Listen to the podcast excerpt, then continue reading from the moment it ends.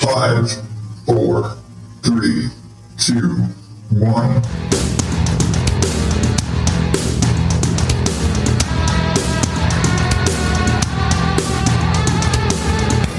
Welcome to day, what the hell is it? eleven. eleven of shut up, I have to look. I don't remember what day of the week it is or day, the date, and all that stuff. Anyway, day eleven of National Podcast Post Month here on the Odd Dad Out podcast. And today I have a guest because she got mad at me because I hadn't invited her on, even though she said she didn't want to do it anyway. But my wife, ReAnna, is here. Yay. Yay. Insert applause. I don't have that queued up. Oh. Anyway, so dear, why did you decide you wanted to come on the show today? Because I was bored. Because I was going to do this and you were going to bed? Mm-hmm. And you were like, well, fuck, if you're going to be in here doing this. If you're going to be in here being annoying, then I might as well be in here doing it too. You're going to be in here being annoying too? Well. That's, that's basically what you just said. You're the annoying one, but I'll participate. I'm sorry. Who's the one who said they annoyed themselves awake last night? Oh my God. That is also your fault because you got me sick. So I was wheezing so much that I literally couldn't sleep. That's not entirely my fault. You refused to take any medication until I got home from work. Mm, I don't like taking meds when you're not home because then I feel like I'm going to be completely comatose if the boys wake up, which they did. Thank you very much. I was right. One of them woke up and climbed into bed with you, which he totally didn't need you to be awake to climb in and take my spot. Still, I don't feel comfortable doing it. I prefer to wait until you're home and then I can take like an entire cup of cough medicine and pass out for a few days. Except most nights I don't get home until like, you know, two or three in the morning. It ha- just happens that it was a Saturday and I got home at like ten. I mean, I get that, but thankfully I didn't get sick like during the week. I mostly have been sick over the weekend. Yeah. So works out in our favor. So dear, do you have any anything to talk about on this fine Sunday evening? No. No. You're like, I'm just going to come over here and give you shit for a little while. And mm-hmm. It's like, are you done yet? Just here to bug you. Yep. It, that's, you know, kind of your purpose in life, apparently. Wow. Wow. You're a so horrible that was, person. So that was my ex-wife. Uh, Good night, everybody. Uh, so I figured, because we just watched it like literally five minutes ago, and I actually had talked about the first movie on the show way back when, probably a year and a half ago. And it's probably been that long since we watched the first one. Yeah. But we just watched Hurricane Bianca two From Russia With Hate. Okay. Now, if you recall that this is a, a I guess you could say a, mo- a film series now. Kind of. Starring some of the most hilarious of drag queens that came out of RuPaul's Drag Race. Absolutely. Like, Bianca's hilarious. Um, in this one, there was Bianca Katya, who is just gold. Yeah, she's hilarious. Amazing. And Shangela, who is hands down one of my favorite, favorite, favorite drag queens. I've never been that big of a fan, but within the movie, like seeing... How dare you? I'm sorry. Just a little... And I realize we're talking about drag queens, and I'm going to say Shangela is almost too flamboyant for me. It's just a personality that I'm like, eh. How dare you? I realize. And I realize in general that it's almost like kind of sacrilegious for me to say that, but I'm just not a huge Shangela fan. Sue me. I might. Shit, somebody might. Fuck. Um... I'm thinking about it. You're not going to get anything out of me. This is true. But who else? Um, I, I forget. Who was it that you we pointed? Who's Rex? I can't remember who was Rex. I don't know who Rex is, but they look an awful lot like Blair Saint Clair from season ten, I believe. Um, I don't think that's who it is. They just really look alike. It's one of those we have to go through the credits and look. Yeah. I don't think it was Blair, but yeah, I think it was definitely so hilarious. I mean, put up with all of the other hilarious queens in this movie, and Rex stole the show. Like, the snark and just the the sassy the attitude. It was so great. The, the one-liners. And, you know, when you look at Bianca Del Rio literally being a stand-up comic drag queen. Yeah. Like an insult comic drag queen. Lisa Lampanelli with a little bit, or I don't know necessarily how much more equipment, but Lisa Lampanelli with equipment. And questionable. About Lisa, I know. But that's where the lawsuit's coming from. But, but then when you've got Bianca Del Rio and you're one-upping Bianca Del Rio on one-liners in her own movie, I'm like, ooh, you know, that's like beating everybody having better jokes than Jeff Foxworthy. It was really funny, though. There were a couple of times, like, for Rex's lines, I was like, I'm absolutely going to be using these, like, personally in the future. Yeah. Oh, look. Anything else. So, do we want to give the quick rundown of the movie? I'm not a fan of doing that. And this isn't a movie show. I hate when people do that to me, so I'm going to skip doing that.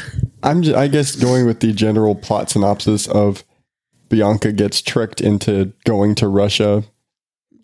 And oh, Emmett came in here. Hi, Emmy. Like, wait, Mom's doing this thing too. Holy crap. Go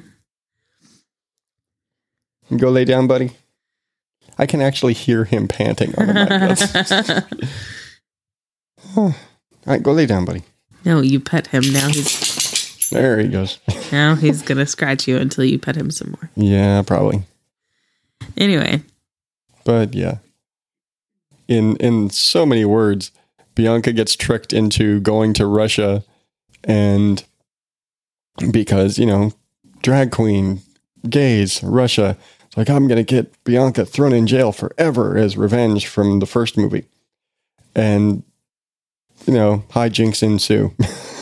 It's like, yeah, that, that's the gist of the movie.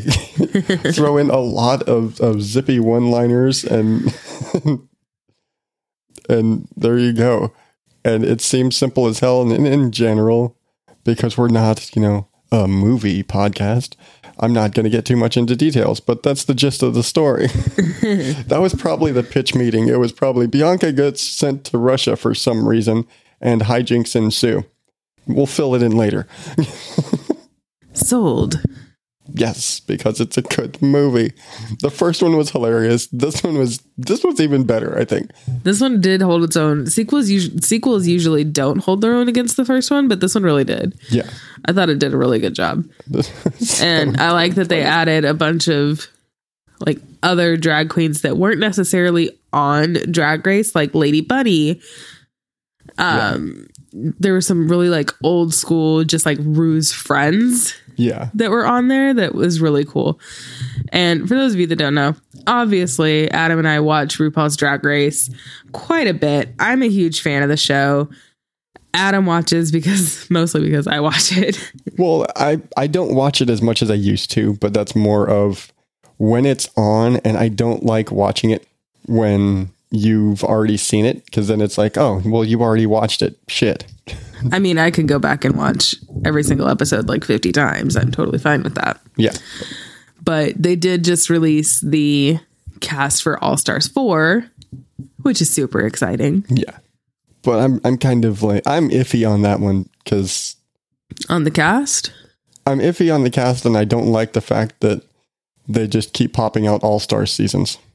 Because I don't like that they still haven't like hammered out like an official format for All-Star seasons, because like the first All-Stars they did the teams, and that was an utter failure. Mm. And screwed over so many good queens. The second All-Stars was where they, you know, decided that the queens were going to be voting each other off. The third one is when they brought in the jury of the previously voted off queens. Yeah, I didn't see that one at all.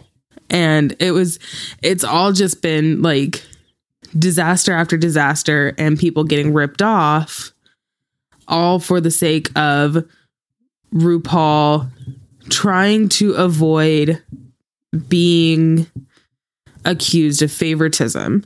Yeah, that's really kind of the gist of like why they have to keep changing it up, is because the first time around it was obviously a setup, and it they pretty much got called out on it. And it was like, oh, yeah, no, this was basically established so that Chad Michaels could be awarded a win because he didn't win in that season. And from there out, it was like, no, this is all just a setup to get one particular queen an award.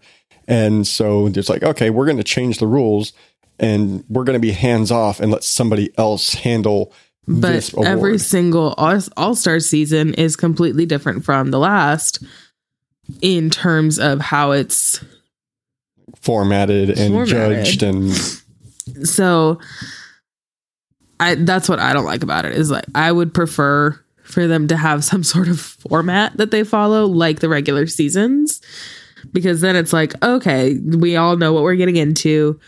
We all know what we're signing up for. There's no animosity between people. There's no Shangela was robbed, which she abso-freaking-lutely was. You know, I, if anybody out there that's listening is a fan of Trixie Mattel, I'm not even sorry, because I can't stand her. I think she didn't deserve to win that at all. I don't think she deserved to be on All-Stars. No, not at all. And Shangela was absolutely robbed. Oh. Fight me. Change my mind. Right. I should just I should find somebody to make up the little name of that little card table, put you behind it. Shangela was robbed. Change my Change mind. My mind. You can't. Like, you literally can't. So that is my stance on that. Also, I don't think Valentina deserves to be on All-Stars four. A lot of them don't belong to be on All-Stars four, but they needed to. That's what I was saying. They shouldn't be rushing out so many All-Star seasons, because they're I, I've been saying for a while the, the the talent pool is getting thin, but for an All-Stars I feel like they're really like so many of them are the last one or two seasons. Like, you were just on, how are you an All-Star? They just recycled half the cast from the, ra- yeah. the last show. That's not well, All-Stars. And it sucks for the girls that are just coming off of their season, because they haven't had time from their season to All-Stars to go out and work and make these connections that the other girls have and make the money that the other girls have. Because they've been out there working it for a while. Yeah, they've been out touring. They've been out getting all sorts of gigs, making connections in the drag community. They have people to make their costumes now, whereas the girls that are just coming off of their season don't. Probably still share an apartment and are sewing their shit by hand. Exactly. If so, they know how to sew. Yeah, if they know how to sew. So it makes it a lot harder for them, and it's almost unfair to them, yeah, in that respect. I mean, don't get me wrong, I'm so excited to see Monique Hart and Monet Exchange back, because I freaking love them. They're hilarious. But I feel like they are probably going to be very early out for that reason. They're just too new, and they're too new in this in the system of the post-drag race world. Yeah. Yeah.